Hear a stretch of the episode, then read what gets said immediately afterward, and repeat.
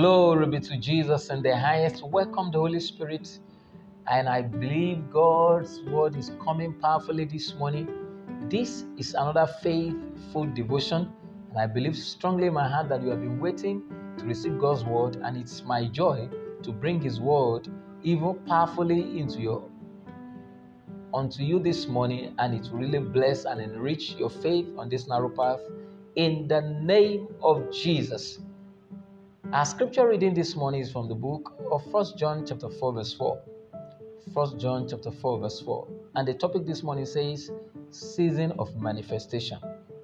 The word of the Lord says, "Ye are of God, little children, and have overcome them, because greater is he that is in you than he that is in the world. Greater is he that is in you than he that is in the world. Beloved, and all my listeners all over the globe, creativity is an expression of divinity in humanity. Creativity is an expression of divinity in humanity. God wants to express and showcase His creativity in our lives. The whole world, including your family, is waiting for manifestation in all areas of your life. But you cannot manifest until you pursue God's will and purpose for your life. Until you pursue that which you are originally created for. Jesus said He came purposely to destroy the works of the devil. That is, by receiving Him as our Lord and Savior, allowing Him to take, allowing Him to take control of our lives, He will surely deliver us from the hand of the enemy.